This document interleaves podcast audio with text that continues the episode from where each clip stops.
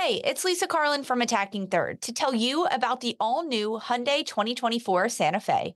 It's equipped with everything you need to break free from the dull work week and embark on an adventurous weekend. The Hyundai Santa Fe features available all wheel drive, standard third row seating, plus available dual wireless charging pads, ensuring that you can take on any adventure. It's ski season, and with the all new Hyundai 2024 Santa Fe, I can easily load the car with all my gear plus my friends in the third row and make it right to the base of the slopes with all wheel drive. Learn more about the all new Hyundai Santa Fe at HyundaiUSA.com.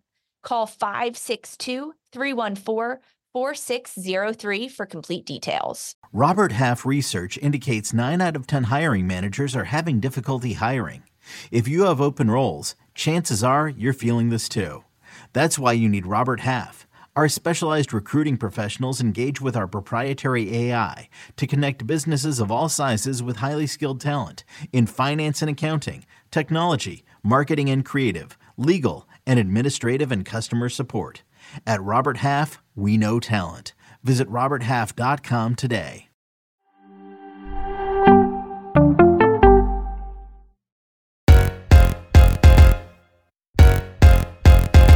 Welcome into Attacking Third. This is your crew, Sandra Herrera, Lisa Carlin, and Darian Jenkins. And I'm Jenny Chiu here with you guys on this beautiful Monday morning. So much to recap. We have European weekend recap. Um, all of those matches on DAZN, we're going to go through them. But first, let me hit you guys with a little bit of news, and I want to get everybody's take on all of this. The Swiss government has cut funding for the 2025 W Euros from 15 million Swiss francs were initially earmarked. It has fallen to 4 million Swiss francs. This is insane because the men's Euros budget was 82 million. And now we're talking about going from a 15 million budget to 4 million. Lisa, I see you shaking your head. You are not happy about this. Yeah, obviously, Jenny. I mean, this is terrible, frankly. This is absolutely terrible that they're coming out and saying months before this competition, yeah, we're actually not going to support it and put as much funding in there as we know we should and as we know how much it deserves. I mean, what does this say about women's football in Switzerland, right? It says that we're not serious about it. It says that we don't really care and it's going to be fine, it, whatever. You guys are on the back burner, you're an afterthought to us especially when you think about how many other countries put a bid in and they wanted to host the W Euros and they didn't get them because Switzerland won. France, Poland, I think Scandinavia, they put a joint bid in as well. And Switzerland beat out those three others. And now they're just failing to even compete and, and to kind of live up to the standards. Yeah, I don't know if any of us are going to have any different sentiment other than what like Lisa just expressed. I don't think any of us are going to come on here and say, "Well, that's understandable." Like, no, it's, it's BS. It's like it's absolutely disappointing. It's deeply unserious. It's offensive. It's disrespectful. Let's just go down a thesaurus of of words to kind of express that. It's just like here we go again. you know, it's like I think we we chat you know on and off uh, of camera about this this kind of stuff and we're all very proud to have jobs where we get to talk about women's soccer. We all love it care about it so much and we often talk about the fact that we unfortunately also have a job where we just can't come on here and just talk about like the soccer or the X's and the O's and just performances. Like there's a lot of times where we hop onto these episodes and yes, we have plans to talk about those, but we also need to carve out this time to talk about these sort of atrocities that also still constantly occur in the women's game. And it's not like we are taking time to talk about something that is happening in a secondary or lower division club mm. in XYZ country. We are talking about the women's Euros. They're doing this at the highest possible stage. It's quite literally insane to me. Like, I'm sorry to even use that word, but it's just no one can make it make sense to me that it is for some reason acceptable after having made these mm-hmm. commitments, made these promises saying you're going to have this amount of investment and say actually we have to scale it back, we we change our mind. Mm, then what are you doing here to begin with? Yeah.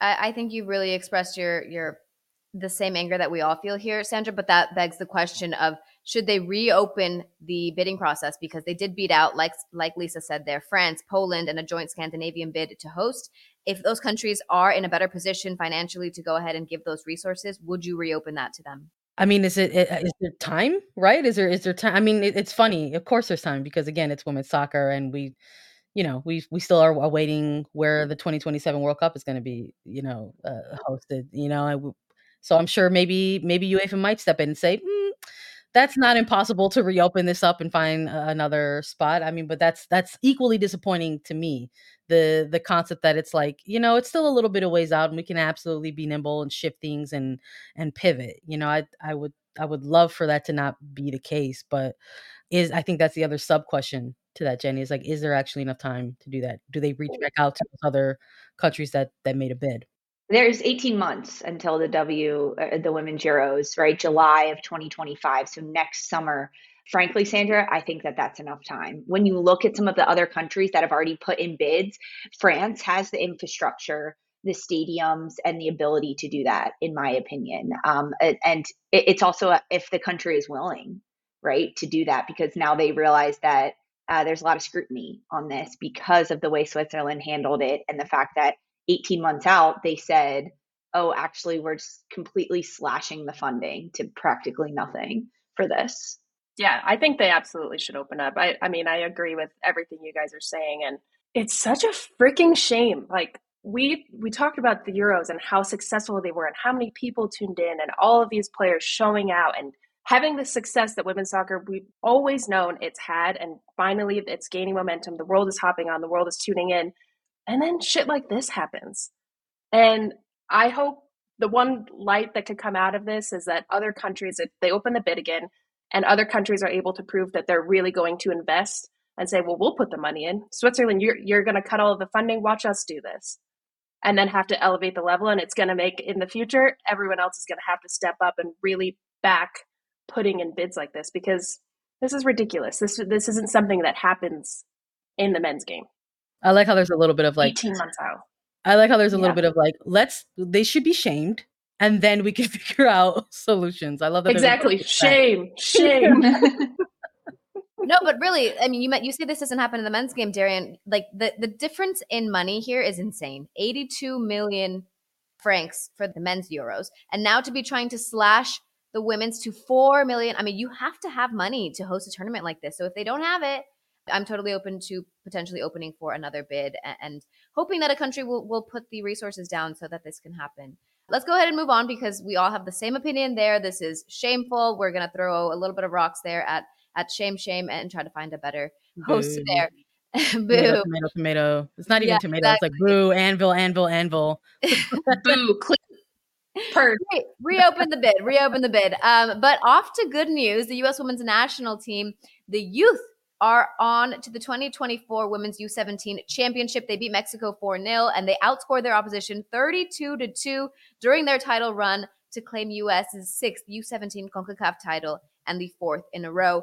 This is massive news because this is something that we've been touching on on attacking third is do we have the youth systems in place to provide us with a full national team that is set up for success? This win is a, such a great thing. Sandra, I know you've been following the tournament. Yeah, I you know, I think there was a lot of um excitement around it just because you could take a look at the roster and and just sort of be impressed and say there's a couple of pros technically on on this roster already and, and I know folks get excited about that kind of stuff but I would also make the the argument that coming out of this tournament you have another question presented to you where you're like is it possible that maybe there could be one or two others um, in this one as well? I know there was a lot of attention placed on on Mel Barcenas and uh, Pfeiffer as well, but coming out of this one, you got Kennedy Fuller as a top goal scorer in this game. I thought Maya Tiles had a really really good tournament as well. It begs to maybe bring up the question was like, oh, okay, were were there some scouts at some of these games? Are we going to maybe, you know, see a potential path to to pro for some of these players? I know that's such a big leap and such a deep question to, to ponder when you are such a young player. But you know, we're we're seeing it, you know, at, at the pro level in the women's game in the United States, which maybe that's not uncommon in Europe, but we continue to see this trend move forward, especially out of um, big tournaments like this. So they they had a very successful tournament. They lifted up their sixth ever trophy. I think that that's wonderful. It's a CONCACAF specific championship. So I think there's that other side of it for me too, uh, where I'm also looking at maybe some of the other programs in the region and saying, you know, what are we looking at in, in terms of the investment and resources that are being put into, into the youth side of the game for some of these other uh, nations who are being representative. I think we can have all of those conversations at once. Both of those things can exist, but you know, not to take away from very successful campaign for them. Congrats, absolutely all the way. Yeah, Darian, why don't you go ahead and talk to us about how, you know, maybe that transition between the U17s and the U20s hasn't been as successful as we've seen. Where is that disconnect happening? I believe that disconnect is happening where there's no adaptation of the game from those two levels. I think the US has always had a blueprint. Even Jenny, like when we were in the system, there's always been that blueprint of this is how you play, this is how you press, it's a four three three and it's very structured. And we've seen that even with the full team it, it's been the same story of oh is the game going to adapt? How tactically are they going to change? It's kind of the same the same thing we've seen at every level. And so i think hopefully with u17s having these massive wins making history and like some good news coming from us youth and our and our teams sparks that. And i think with emma hayes coming in that there's going to be that each level is going to have much more of, of a multi-dimensional tactical game, technical game, players that are more savvy than, than what we've seen in the history of US soccer. I think everyone else in the world is just catching up and it's starting at the youth level. You know, U17s can go in and smash these teams, outscoring 32 to 2 against their opponents. Those teams are going to learn a lot from those losses and come back in the U20 cycle, the U23 cycle, to the full teams and have a chip on their shoulder and more wrinkles to their game than the US, who's kind of been bulldozing until it doesn't work. So I think that that's what's been the issue. But hopefully, with you know the U17s doing so well, we start to see more layers to the game. And overall, the youth programs, eh, right, the the development of them, yes, in Concacaf, and Sandra touched on this. In Concacaf, looking at the competition is one thing, and to be able to say yes, the U.S. has won their fourth consecutive Concacaf uh, U17 championship, which, of course, making it to that championship match qualifies them for the World Cup. But honestly, I think the real test comes at the World Cup because that's where US youth programs haven't been able to find consistent success. And that's where the rest of the world seems to be overtaking the United States specifically in how much investment they're putting into the youth levels and how much they're able to develop players um, not just on the pitch, but their IQ of the game and their understanding of tactics and formations and how to switch things and how to overcome adversity. Because when you are kind of bulldozing teams, you tend to get a sense of confidence when it, it before the 30th minute for US against Mexico in this championship, you're up 3 0 at that point. So it then there needs to be a next level, a next gear shift for them. And that test is going to come in the U17 World Cup for sure.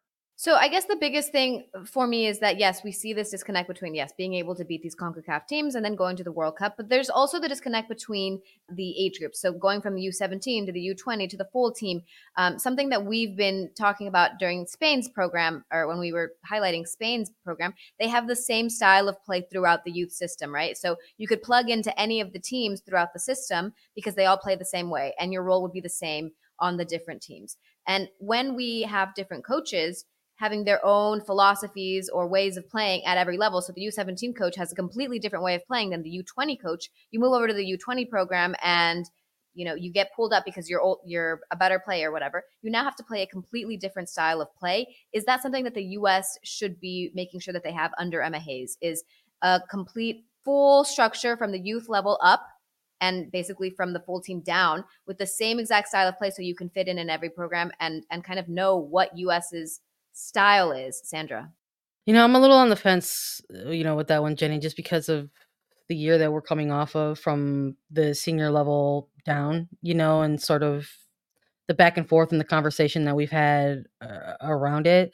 I mean, we heard coming out of of that World Cup at the senior level that players weren't 100% sure on their roles in the biggest tournament of their lives you know, and it makes you wonder if there's a little bit of a, a trickle down there at all. I think eh, it's important. I think at that age, at that level, to have the, that structure, to have something d- definitive to help in in the in the case of of general development at the youth stages. But I do wonder if once you elevate that, once they're out of a a U17 or into a U20 uh, CONCACAF championship or U20 World Cup, when do you start to change things? When do you start to introduce the concept of different, like being able to have that adaptability, that flexibility in presenting different game plans, presenting, you know, different formations and testing out and seeing at the youth levels you know the the soccer IQ that comes into play with with players and their ability to be able to have that kind of interchange. So I'm a little I think I'm a little not sold one one way mm. or the other. I think all of it's important at this point. Darian, since you've been with the national team, and obviously you talk about how the U.S. national team, we knew how the U.S. was going to play and, and what we needed to do. Do you think that that's something that has to be put in place when Emma Hayes comes through? Look, I think I think what makes a great coach is that they do have some sort of blueprint. You look at coaches like Giraldez, who you know how Barcelona is going to come play, but the thing that separates them and why they're so good is that they adapt in real time during a game. They have tactical and technical IQ to make changes and play off of what the other team is giving. And that is why Spain has been so successful and England. They don't have just this one dimensional way that they've been playing, which I think was the US, the full team's issue coming into the World Cup. So I think Emma Hayes coming in is going to be amazing, but she's one of the coaches that gets that. Also on this show, we've been hypercritical about the lack of great coaches that have come in and like unlicensed coaches. Now we're seeing that that type change. We're seeing good coaches come in that have the credentials, that have the experience and the success from former teams that have had to have had to have adapt in different leagues and different games. So I do think Emma Hayes is going to bring that and that it's going to be a trickle down effect into the youth teams because that's how the US is going to get back to what they're known for, which is kind of world domination, but it's going to look different than what we've seen. Well, we look forward to what Emma Hayes brings to the table and how the teams kind of shake out from there. And you mentioned definitely needing more high quality coaches in the U.S. system. All right, great conversation. We'll be sure to continue this when we talk about the U.S. women's national team in other episodes. Let's go to a quick commercial and we'll be back with more European coverage.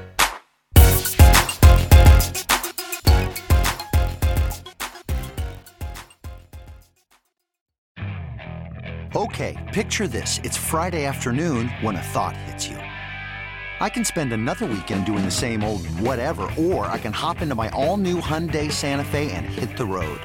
With available H-Track all-wheel drive and three-row seating, my whole family can head deep into the wild. Conquer the weekend in the all-new Hyundai Santa Fe. Visit HyundaiUSA.com or call 562 for more details. Hyundai, there's joy in every journey. This episode is brought to you by Progressive Insurance. Whether you love true crime or comedy, celebrity interviews or news, you call the shots on what's in your podcast queue. And guess what?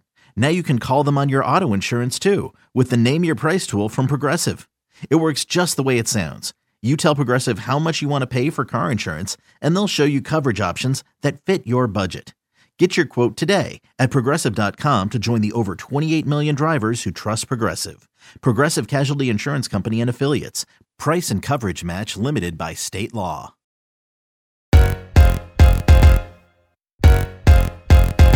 Welcome back into Attacking Third. Like I mentioned, we're going to go over those match recaps from European football. Cologne losing to Bayern 5 0 or Bayern winning 5 0, whichever way you want to say that. You know which one uh, Wolfsburg 3 0 to Frankfurt. That's a W for them. Lyon and PSG draw. Lyon came into this match 10 points ahead of PSG, and there was a late own goal to make that differentiation. We'll talk about it. Napoli losing to Roma 1 0, and then Ajax 4 0 against Feyenoord, and Lily Yohannes with a goal and an assist and a player of the match honors. Let's go ahead and get started with Wolfsburg against Frankfurt. Lisa, talk us through it.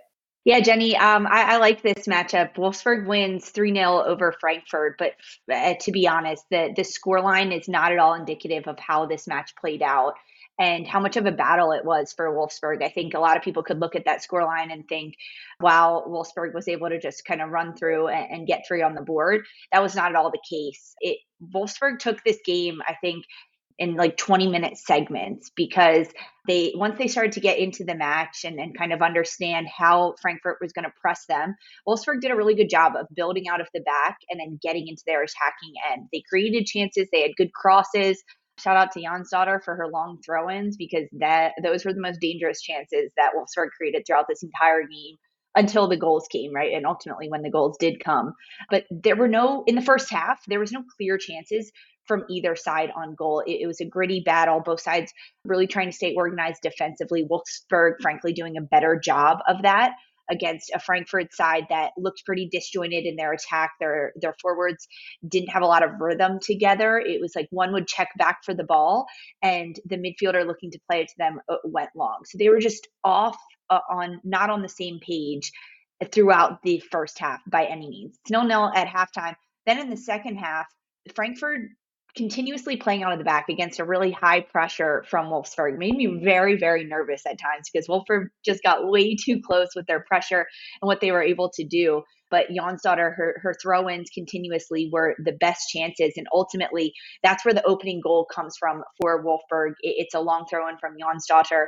Stina Johannes, the Frankfurt goalkeeper, she ends up getting it before she falls to the ground. She gets hit by her own player and it goes in the back of the net. So the first goal for Wolfsburg is an own goal on Johannes, the Frankfurt goalkeeper. Um, Alex Popp got a little flick on after the throw in, but once that opening goal came, the the match just opened up. Frankfurt was able to get a, a, few more chances. They looked a little bit more dangerous and threatening when they were going forward. Forward, and then the final five minutes is when Wolfsburg actually closed the door on the game. Um, there was an insane strike from the edge of the box. Lena Lattwein in the 85th minute, who influenced that first goal that came for Wolfsburg, and then ultimately um, a, a, final goal in the stoppage time at the end of this one for Wolfsburg. But 3 0 at the end, Wolfsburg is definitely happy with that scoreline, but it was not smooth sailing for them throughout this match. They're going to have to continue to tighten things up defensively, make sure they're really organized, and that they finish their chances. That's been the Achilles heel for Wolfsburg all year.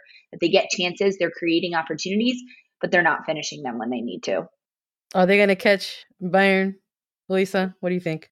No, not not the way that they play in this match, right? Like it, you think about it against a Bayern side, they're not going to get as many opportunities and as many chances as they did, frankly, against Frankfurt. So it, no, it, you have to be able, if you get one or two chances in a game, to actually finish them and find the back of the net. I like that question, Sandra. Well, no. it's because I'm it's because I'm with you. I knew you. I knew I had a feeling that that was going to be your answer. No, but I'm with you because I kind of feel like Bayern's going to be on this like revenge tour a little bit after getting bounced from, from Champions League. I mean, they had no mercy against Cologne. So I, I wanted to ask you just to see if we were still on the same page. you guys are always on the same page. Why are you even asking, Sandra? You guys are telepathic. Um, I'm going to move over to Lyon and PSG. Like I mentioned, heading into this game, Lyon was 10 points ahead of PSG in league play. But I thought PSG had a great game. The PSG goalkeeper kept them in it though. Okay, so like the biggest thing I, I the pronunciation here is gonna struggle with, but Katarzyna Kiedrzynek, the PSG goalkeeper, there was multiple opportunities where there was free kicks and corner kicks, and Leon is getting, I mean, close range headers off. It's Lindsey Horan, it's Le Sommer, like just very, very close to the goal, very quick reaction saves from the PSG goalkeeper, and there was four or five of them that absolutely could have and should have been goals, and she keeps them in the game. When we talk about Leon's backline, they were playing like pretty high, which allows a through ball in for PSG. And that's exactly how they get a couple of opportunities. And then finally, Chawinga looks to get in behind and gets that final goal. The goal was beautiful. It looks like it's set up for one of her feet, and she definitely uses the outside of her other foot to do the to the outswinger. I mean, Trivela, beautiful tres dedos, whatever we want to call it, Sandra. It was gorgeous, but it was because Lyon was playing that high line and allowing that through ball to get in behind. They did it a couple times before, unable to score on the opportunity, and then Chawinga does get that beautiful goal in. But again, the goalkeeper keeping them in the game for PSG. And it's Cascarino's effort on the right side. She, if you take a look at the play, she leaves so many defenders out of the play with her dribble. Uh, I think she takes away two or three players there, and then three on the cross. So about five players are out of the play and flop flat footed because of that run in the cross. And then Elisa de Almeida gets caught facing her own goal and she taps it into her own net. I mean, it's such a tragic moment because it's like the 90th minute and they basically had the win there 1 0. Uh, Lyon was knocking, but PSG was getting saved by Kiedrzynek. And it's really unfortunate because they held on. They played a smart match, but the goalkeeper was outstanding. That own goal has them draw 1 1. They continue to be undefeated on both sides, but no loss for either squad. But that is an important point for PSG trying to catch up to um, the 10 point differentiation between Lyon and PSG. But really, all they're doing is separating from the rest of the pack because Lyon is just so incredibly dominant. So that was an interesting one for us. Um, I really enjoyed the match. It was like so much fun to watch. Both sides going at it, different ways that they go at it. I know, Darian, you're nodding your head because you, you're very familiar with French football and, and how impressive those two squads are. It was really good to see PSG put a fight in with Lyon because those are pretty much the only two teams that are going to, you know, go at it that way in the in the French league. Yeah, I mean it's a it's a huge rivalry. That game on the women's side and the men's side is really fun to watch. Huge energy. I want to talk about one Chawinga. I think she is going to be one of the best forwards in the world. I think she's just picking up steam in this league because the way that she moves on and off the ball is insanity. Everything's like this aggressive power, but if you go watch her goal, look at her face and how calm she is technically on the ball. She's never looking stressed or like she's fighting to sprint to get to a ball. She is so smooth, so eloquent. Um, yeah, I think we're I think we're watching the beginning of the next forward superstar. I am fascinated by her game. Also, Lindsey Horan was giving life and limb in this match. Did anyone else notice yes. how she's thrown her head into anything she possibly could have? And damn, she, you know, she got she was a little bloody at one point, but I love it because that just shows what this rivalry is all about. So I thought it was a really good game. Leon had quite a few chances that they should have scored, in my opinion. Um, but you're right, Jenny, the keeper was standing on her head. I, this was a weekend for keepers because I've got a couple other ones I also want to shout out. Yeah, I think these are the games where you kind of look for those performances. I think mm-hmm. touching on, we touched on it for a second where Jenny mentioned that it's kind of coming down to a typical two team race in this particular league. But even when you look at the bigger picture of things, the points split between the two of them in this game isn't really going to move that needle for right now, especially for for PSG in the long term of trying to catch up to them. But in the meantime, getting to watch some of these outstanding individual performances. These are those kind of games where you take a look and you say, okay, like I, I see what you're what you're cooking, what you're serving up here. Like let's let's keep it going. Let's maybe see that. You know, I think maybe there are folks who tune into a match like this and like listening to to Darian kind of speak a little bit about Chawinga, maybe for that it's like it's another game that people could just sort of like put in the memory bank file saying like, yeah, this this player is is is coming through. And of course, I mean, who doesn't like to add to the legacy of uh, Horan in terms of throwing her head into those kind of challenges? But it was another, again, it was another. It was one. giving Julie Ertz.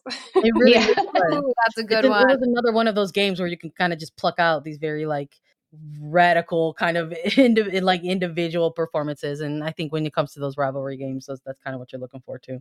All right, Darian, take us through Napoli against Roma. Roma getting that 1 0 win.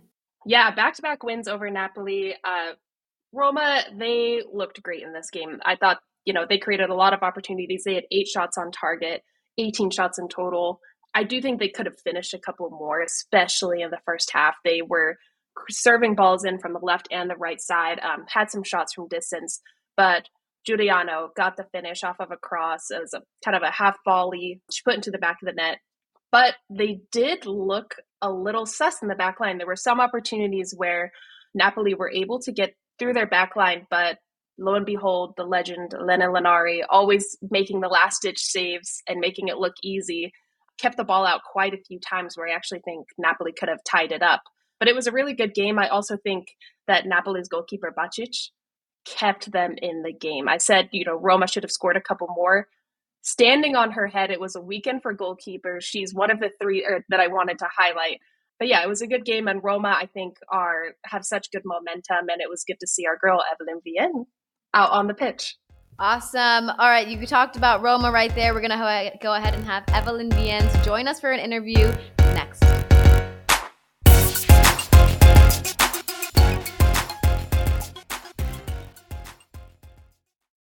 Mom deserves the best, and there's no better place to shop for Mother's Day than Whole Foods Market. They're your destination for unbeatable savings, from premium gifts to show-stopping flowers and irresistible desserts. Start by saving 33% with Prime on all body care and candles. Then get a 15-stem bunch of tulips for just $9.99 each with Prime. Round out Mom's menu with festive rosé, irresistible berry chantilly cake, and more special treats. Come celebrate Mother's Day at Whole Foods Market.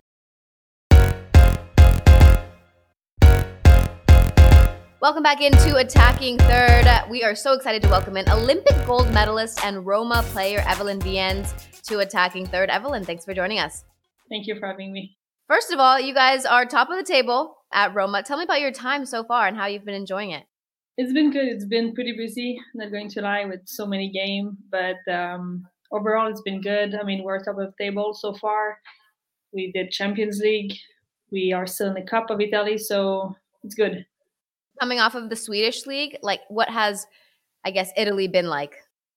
I think the playing style is really different than what I, I'm used to. In a way of here, people love to keep the ball, in possession of it, and just really confident on the ball. In Sweden, I would say was more physically different. I think it was a little bit more challenging, and in the way of people to tackle were different than here. And I think here, technically, people are really above what I what I've played with, and it's a, it's a great challenge for me. Evelyne, you mentioned playing in all these various competitions right now. Of course, in league play with Roma, uh, the Champions League, the League Cup. I want to ask how you balance that because it is such a demanding schedule and to have so many different games, whether it's the competition or your game style. How do you personally handle that many games and the volume of games?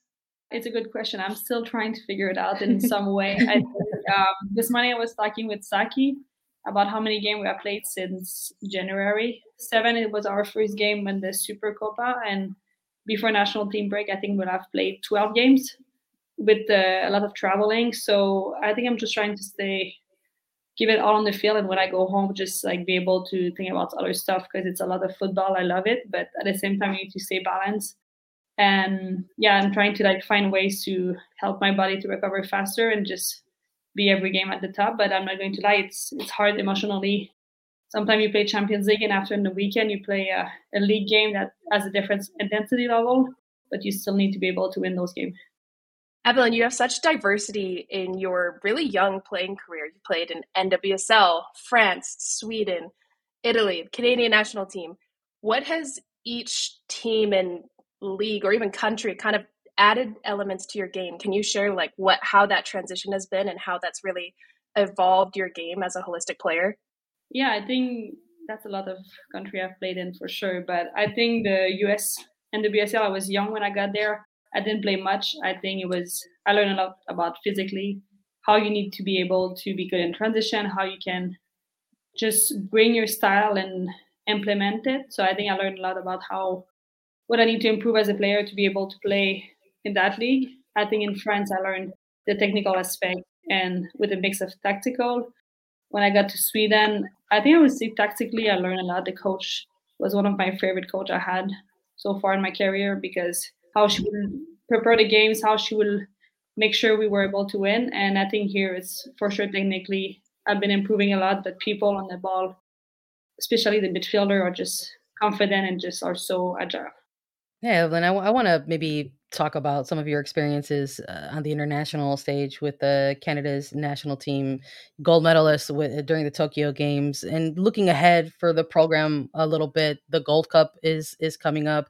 They're going to have an opportunity to go ahead and maybe add some more hardware for the program. Uh, what would you maybe like to to see for this team to kind of take those next steps in in this cycle coming up for them?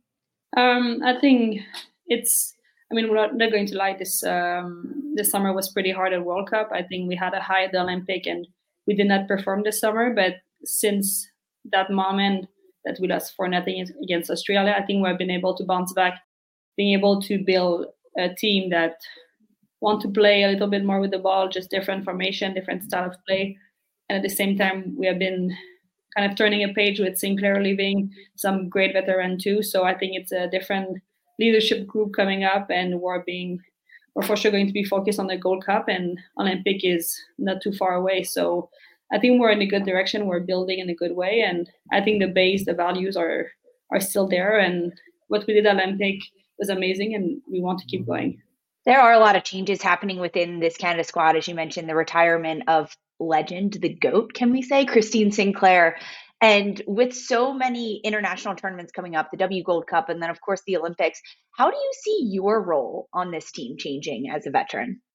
Uh, it's a good question. That's a question that I hope I can answer more in maybe six months. I think I've been in kind of this bubble of in and out, and sometimes I'm there and I play. So of course, I think I've carry a good uh, experience here. I'm playing a lot. I'm playing different positions. So I just hope for this Gold Cup to go in and just bring my identity, bring what I can bring offensively, and show the coaching staff that I improve in so many aspects. And yeah, I want to to be part of that team, help the team to win. And yeah, I think it's it's a good question, and I don't think now I can give you a perfect answer because I don't know. well, that's okay, Evelyne. We're excited to watch you and see how it continues to evolve.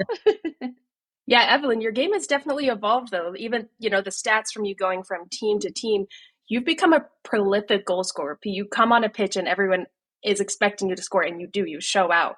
So I have to ask as a former forward as well, what's your favorite type of what's your favorite goal you've scored and your favorite type of goal to score?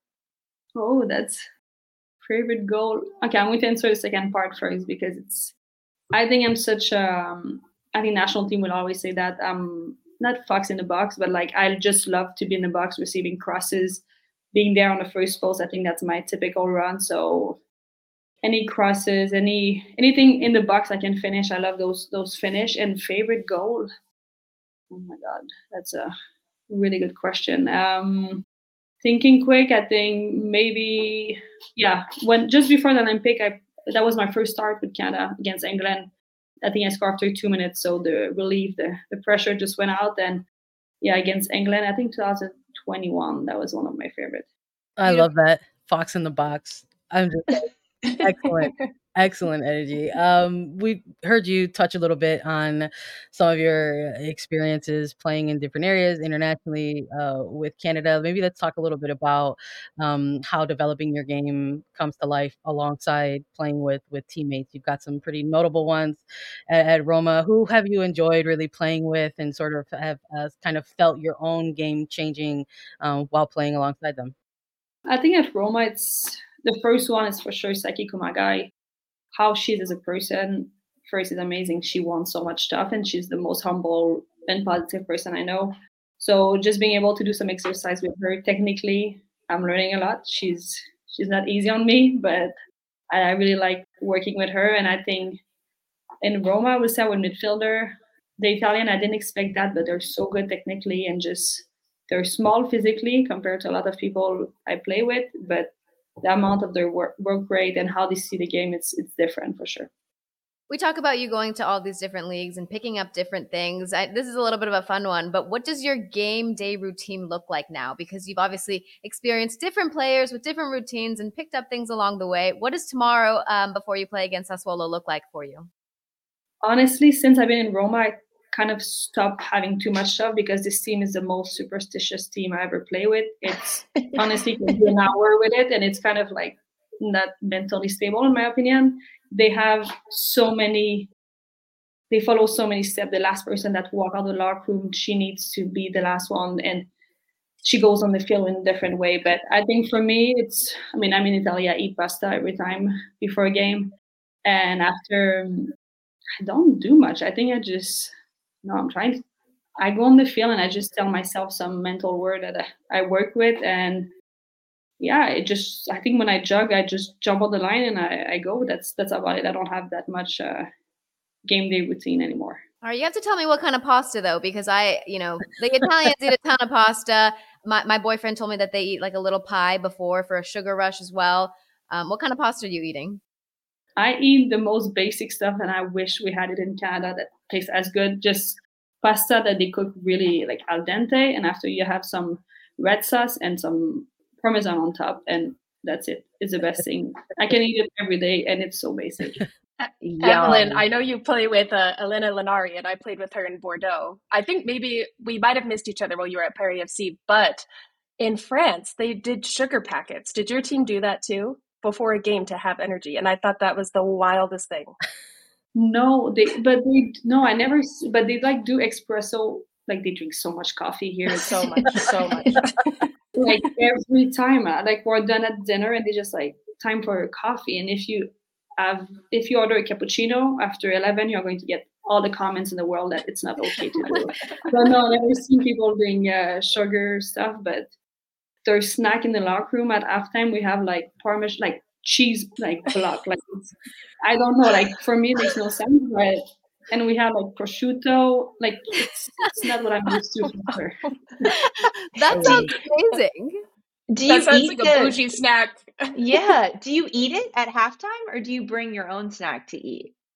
I bring my own stuff, and sometimes people look at me, but I'm just used to it. but no, it's it's great. It's just like a different culture, but they're super professional and they do everything. Like if it works for them, it works for them. Yeah. Right. Hey, you're at the top of the table. it's Yeah. working. Let's change it up. We're asking our producers to give us a little bit of a Parmesan cheese break um, eventually. Um, Evelyne, thank you so much for joining us here on Attacking Third. It was a pleasure, and we look forward to seeing you during the Gold Cup. Thank you so much for your time. All right, we will have more Attacking Third for you. Stay with us here.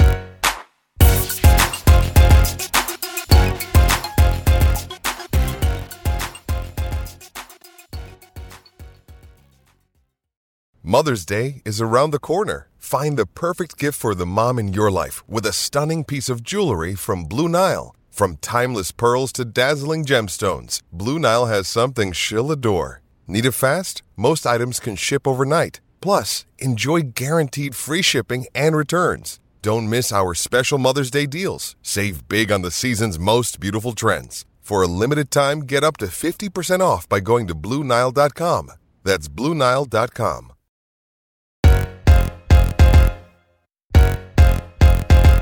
Welcome back into Attacking Third. We're happy you've stayed with us thus far. We're going to talk about the Women's FA Cup. We're going to recap all of the action. Sandra, why don't you take us through Arsenal against Manchester City? What's going on with Arsenal, man? That's where I'm. That's where I'm That's the at. question. That's the question. That's where I'm at right now, Jenny. I, I thought mostly even, but I think at this point, you take a look at what we're seeing on the pitch, and maybe you're starting to ask some questions about managerial decisions.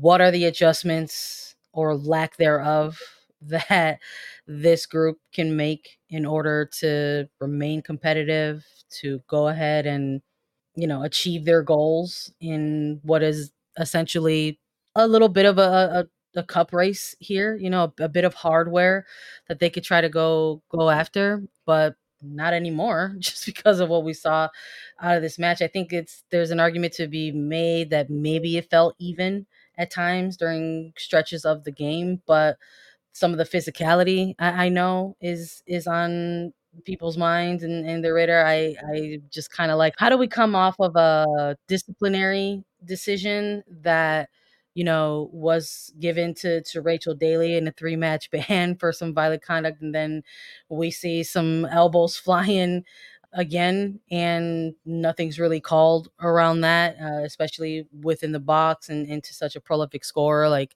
like bunny shaw. So that aspect of it was disappointing for me but maybe you just sort of take it and say okay well where else is this game going to go? But good teams find a way and manchester city i think right now is in incredible form and they found a way and they advance In this matchup, yeah, I mean the big question definitely has to be what's happening with Arsenal right now. Like Oh. why why are they struggling? And frankly, one of the biggest answers that I can give you following this match is Khiara Keating in goal because it, she had a Yes. tremendous game. It, it, it that is why Arsenal was unable to uh, kind of capitalize on their chances that they had because Arsenal didn't create as many clear cut chances as they should have, frankly. Like that is across the board. However, the chances that they did create, Keating said, "No, you're not getting in here." This this shutout for Keating was huge for her as a young player who's kind of making her mark on at the national team level, hoping to continue to level up. She had a tremendous, tremendous game. Her composure throughout the match was really in, impressive to see from a young player. And as as a player, once you make really big saves and you have really big plays, you start to feel that energy surge within you. And she stayed locked in for the entire 90 minutes. And, and that is why City won this game hands down. It is on the back of Khiara Keating in goal for City. Yeah, Lisa, I completely agree. This was my three for three other keeper I was going to highlight because keepers always give me crap saying we never give them love. So shout out to the goalkeepers. You guys were killing it this weekend. But the last time that these teams played, she had two huge mistakes that cost them the game. And this time, Sarina Wiegman was there in attendance. There was a lot of pressure. Controversial. Was the ball in? Did it go over the line? We don't know. Mm-hmm. She played it off really well.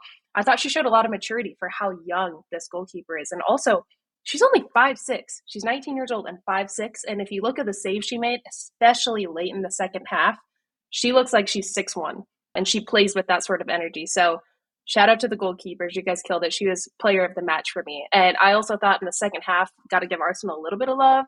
Our American Emily Fox. Yeah, it looked like she tried to take the team on her shoulders a little bit getting up in the attack, being really aggressive, going 1v1. I love seeing her dribble inside and get in front of the goal and not just cross. But yeah, I thought she had a was one of the better players for Arsenal in this match. But yeah, I think you you both are right. The big question is there's what's happening with Arsenal. What are they going to do without her? What are they going to do without Emily Fox, man? She, exactly. she showed up and played a handful of games, and now she's their best player, and now she's exactly. going to hang on the Gold Cup. What are you? What are what are, what are you going to do, Jonas? Yeah. what are you going to do, Jonas? With Emily Fox, Darian, you're exactly right. Second half, she almost kind of got frustrated with what uh, the attack for Arsenal wasn't able to do. Mm-hmm. I want to see her do that early on in the game, right? And and not every yeah. single time. I don't know. I she we know what we're going to get from Emily Fox. She's talented. She's going to give 100%. She's a good defense on the defensive side of things. She wants the ball at her feet. She wants to dribble inside. She wants to combine and connect crosses. Can we get variety in her play, right? So have that start early in the game and then switch it up, throw the opposition off. That's how Emily Fox is going to continue to level up and continue to get better at the international stage with the US and uh, and then of course with Arsenal. That that's I want to see more of it from her because she's been consistently this good for the last I'm going to say year and a half two years. We've known what we're getting from her. I think going to Arsenal is going to help her game develop. Now I want to see consistency in her ability to kind of throw the opposition off. I agree. I wonder if this is a this is like a tactical thing with Arsenal though, because you saw in the second half they then started to press when if you give City time on the ball, they're gonna break you down. They're too good to not. They have too many individual players that are so good, like going one v one, their crosses, the way that they move off of each other. I don't understand why Arsenal didn't come out from the gate pressing, getting shots early in the match to put City on their heels, and then going forward with you know sitting back and trying to be more possess based. I don't know but why those adjustments didn't come sooner. Like, you know, yeah, they made rotations, yeah. they used plenty of subs, but like we're seeing some of this kind of come like way after the hour mark. Like yeah, maybe maybe too late. sooner at, at yeah. the half could have maybe got some things going for them. I don't know. We'll see how they come Man- out of this. Manager for Arsenal, Jonas Eidevall, he said post game that he was very disappointed. Like he, they were disappointed with the results, and he ultimately said, "quote We were on the wrong side of the margins today." And I don't really like that coming okay. from No, take some accountability. I, like, take some accountability. You're in charge of the game plan. You could have changed the margins, yeah. right? Like, yes, I know he's talking about like, did the ball cross the goal line? There is no goal line technology, right? That's the instance that he's talking about. But that is a, a five minute stretch of the match. There are still 85 other minutes that you could have changed the game with your tactics and, and what you were doing. Yeah. So I don't know. I just thought that was an interesting little nugget. Which still couldn't, wouldn't have won them the game. You would have tied. Like you're you're exactly. here to win. So take some accountability and uh, you have a stacked team. You have what you have some of the best players in the world. So yeah. I, we saw I agree. I was annoyed. We saw we saw those frustrating moments. moments. We saw players get kind of in their heads a little bit. I mean, there's I think you gotta ask now you gotta start asking questions of the coaching staff. Ooh. Yeah. Putting the heat on for Jonas Eidevall. Um, just really quickly, Lotte Wubben-Moy's elbow to Bunny Shaw's face. Anybody else catch that? Anybody else have something to say about that? I mean, I, yeah, I Sandra touched on it. I touched on it in that I was just like, I don't know how we're not, I don't know how we're not, you know, calling that in real time, or if you know, especially coming off of a week where that three game match suspension was issued to Rachel Daly. Like maybe they're going to go back and look at it, and maybe there's going to be you know some sort of disciplinary action that's handed down because if, if that's how they're operating in one scenario, I would like to see that operating similar operating uh, operation happening in, in this scenario. But if it doesn't, I think it's cause for concern for sure. Yeah, uh, I really don't like it because Arsenal's backline's game plan was obviously to try to lock out Bunny Shaw from getting on the ball, oh, yeah. which still didn't work, mind you. She was still getting on the end of crosses, on the end of corner kicks, whatever. But I I don't like this going out of your way to hit a player like that could have taken her out for a game. That could have affected her. I'll be real. I don't. I don't like that. It's like that. I don't like that it's on Bunny Shaw specifically. I'm not. Look, sure. Me too. Me sure too. You could take a Thank look you, at Sandra. the play that occurred, and you could say, "Oh, yes, that should have been a red. Why wasn't that called in real time?" But I'm gonna maybe let's make it a little bit personal. But the fact that it's Bunny Shaw, you have the leading goal scorer in England right now. Yeah. How is mm-hmm. she not getting those calls? Yeah. I don't like all eyes on her. Yeah, me neither. All right, didn't want to work up more anger here because we we obviously have a lot of emotions about this match. Um, let me read through some more of these results here. Wolves against Brighton, they were tied until the 88th minute, and then Emma Kullberg gets an eight-minute hat trick. Brighton getting the four to one win there.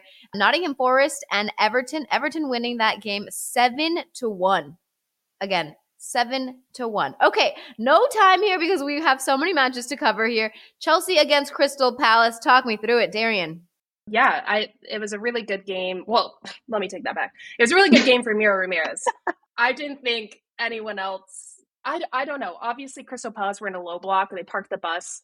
I think without Lauren James, Chelsea's struggling to get teams to be drawn out to then have space to play in their back line or in in their who their their opponent's defensive half.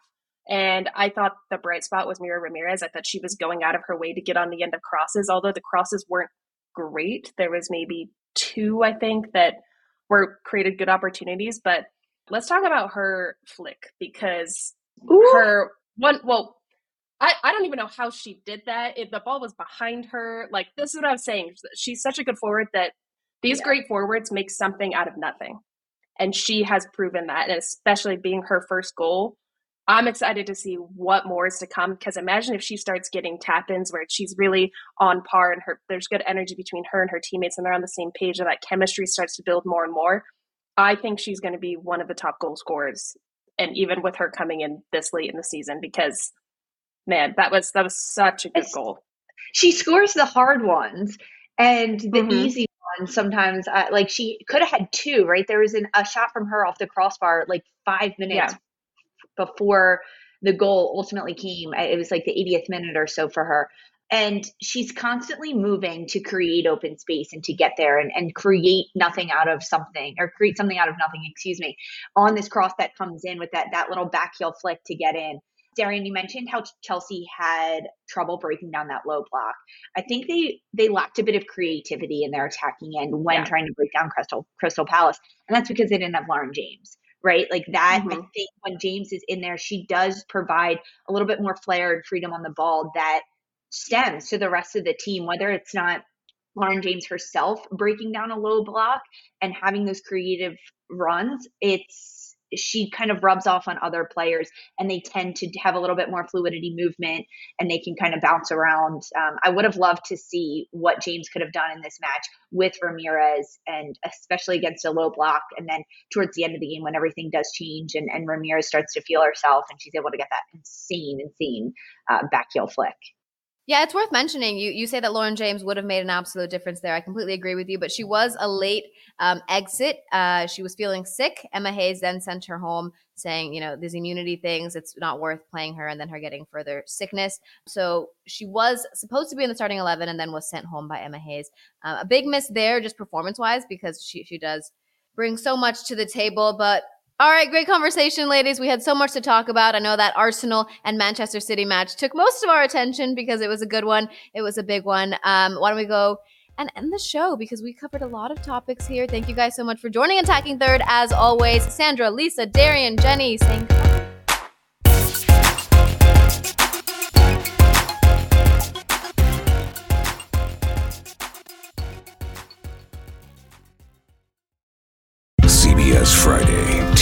Hottest show is Fire Country. I'm not a hero. I'm in orange for a reason. They're taking 12 months off your sentence. You're free. Lady, with a special epic season finale. Now that I'm out, I need something to get me up in the morning. You are a firefighter. Used to be. That will be unforgettable. In the name of your life's happiness, go get your girl. She's getting married tomorrow. Since when do you let anything get in the way of what you want? The Fire Country season finale, Friday, 9, 8 central on CBS and streaming on Paramount Plus.